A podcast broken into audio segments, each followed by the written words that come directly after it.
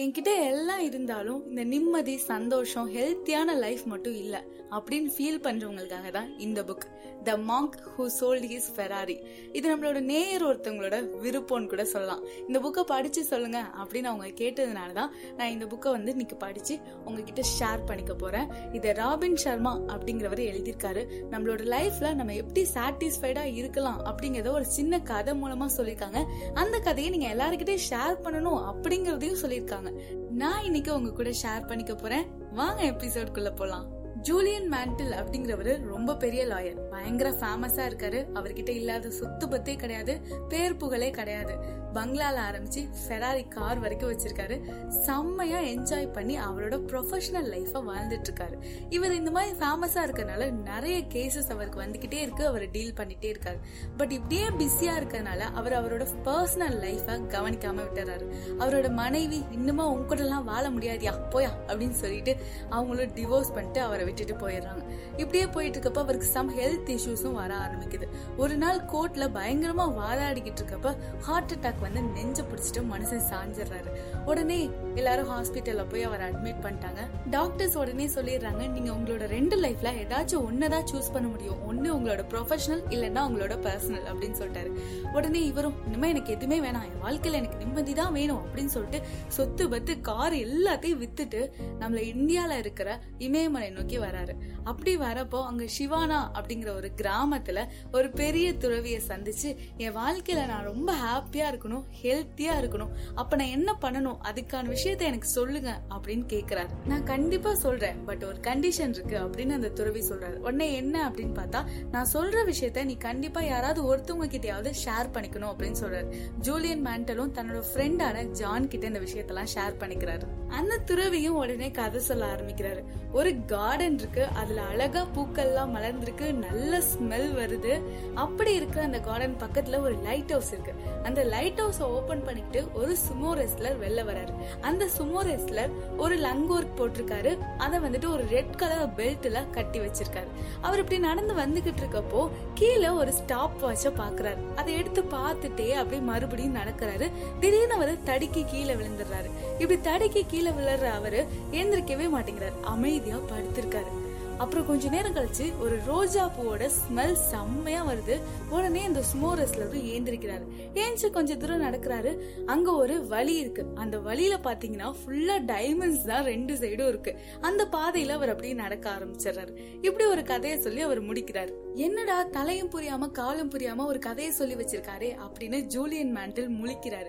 உடனே துறவி சொல்றாரு இது ஒவ்வொன்னுக்கும் ஒவ்வொரு அர்த்தம் இருக்கு. நான் சொல்றேன் கேளு அப்படின்னு சொல்றாரு.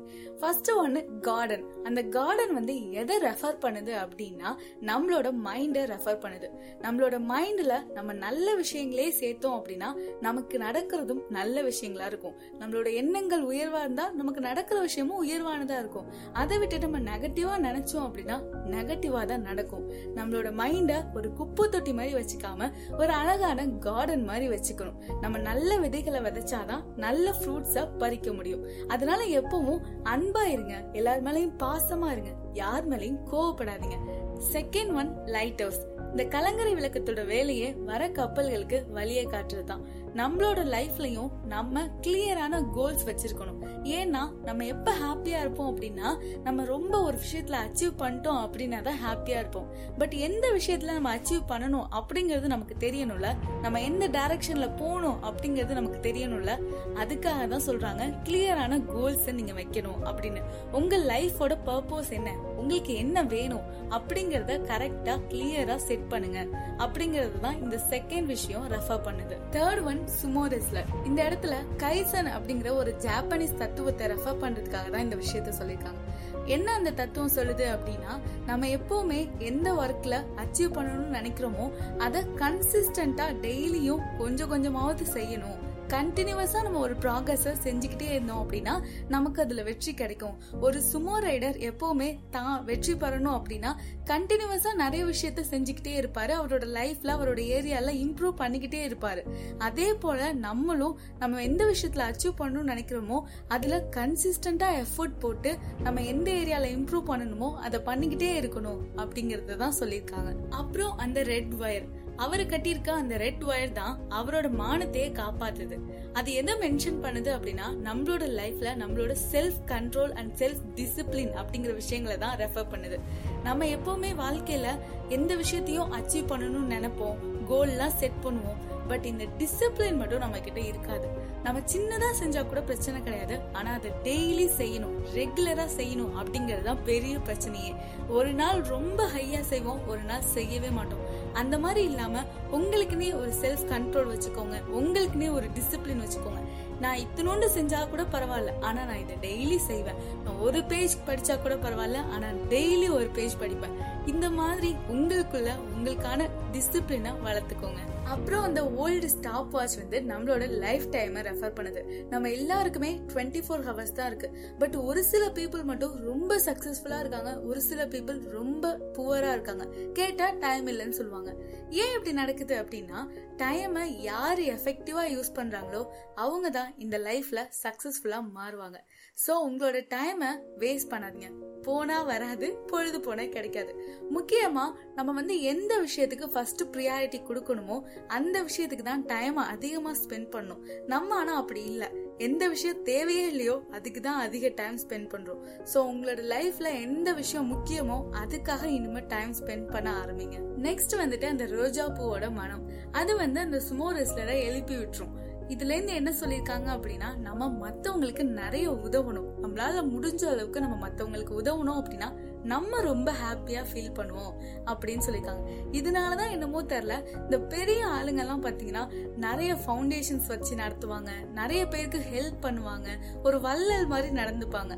பட் ஏன் அப்படின்னா அந்த விஷயம் வந்து பேருக்காகவோ புகழுக்காகவோ கிடையாது. அந்த விஷயம் அவங்களுக்கு பயங்கரமான ஒரு ஹாப்பினஸை கொடுக்கும் அப்படிங்கிறதுனால தான் நம்மளே அதை ஃபீல் பண்ணியிருப்போம் சின்னதாக யாருக்காவது ஒரு ஹெல்ப் பண்ணிட்டா போதும் செம்ம ஹாப்பியாக இருக்கும்ல. ஸோ மற்றவங்களுக்கு முடிஞ்ச அளவுக்கு உதவுங்க அப்படிங்கிறது தான் அந்த விஷயத்தில் சொல்லியிருக்காங்க. கடைசியாக அந்த வைரம் நிறைஞ்ச பாதைகள் நம்மளோட இந்த ப்ரெசன்ட் டைமை பற்றி தான் பேசுது. இந்த ப்ரெசன்ட் டைம் அப்படிங்கிறது தான் ரொம்ப முக்கியமானதும் கூட ரொம்ப உண்மையானதும் கூட. ஆனால் நம்ம எல்லாருமே கடந்த காலத்திலேயே வாழ்ந்துட்டு இருப்போம் இல்லட்னா வருங்காலத்தை பத்தி யோசிச்சுக்கிட்டே இருப்போம். பட் இந்த பிரசன்ட் டைம் அப்படிங்கிறது மறுபடி கிடைக்காது. இந்த நிமிஷம் வாழுங்க. இந்த நிமிஷம் ஹாப்பியா இருங்க. நாளைக்கு நான் ஹாப்பியா இருப்பேன். இது நடந்தா நான் ஹாப்பியா இருப்பேன் அப்படிங்கிற மாதிரி யோசிக்கவே யோசிக்காதீங்க.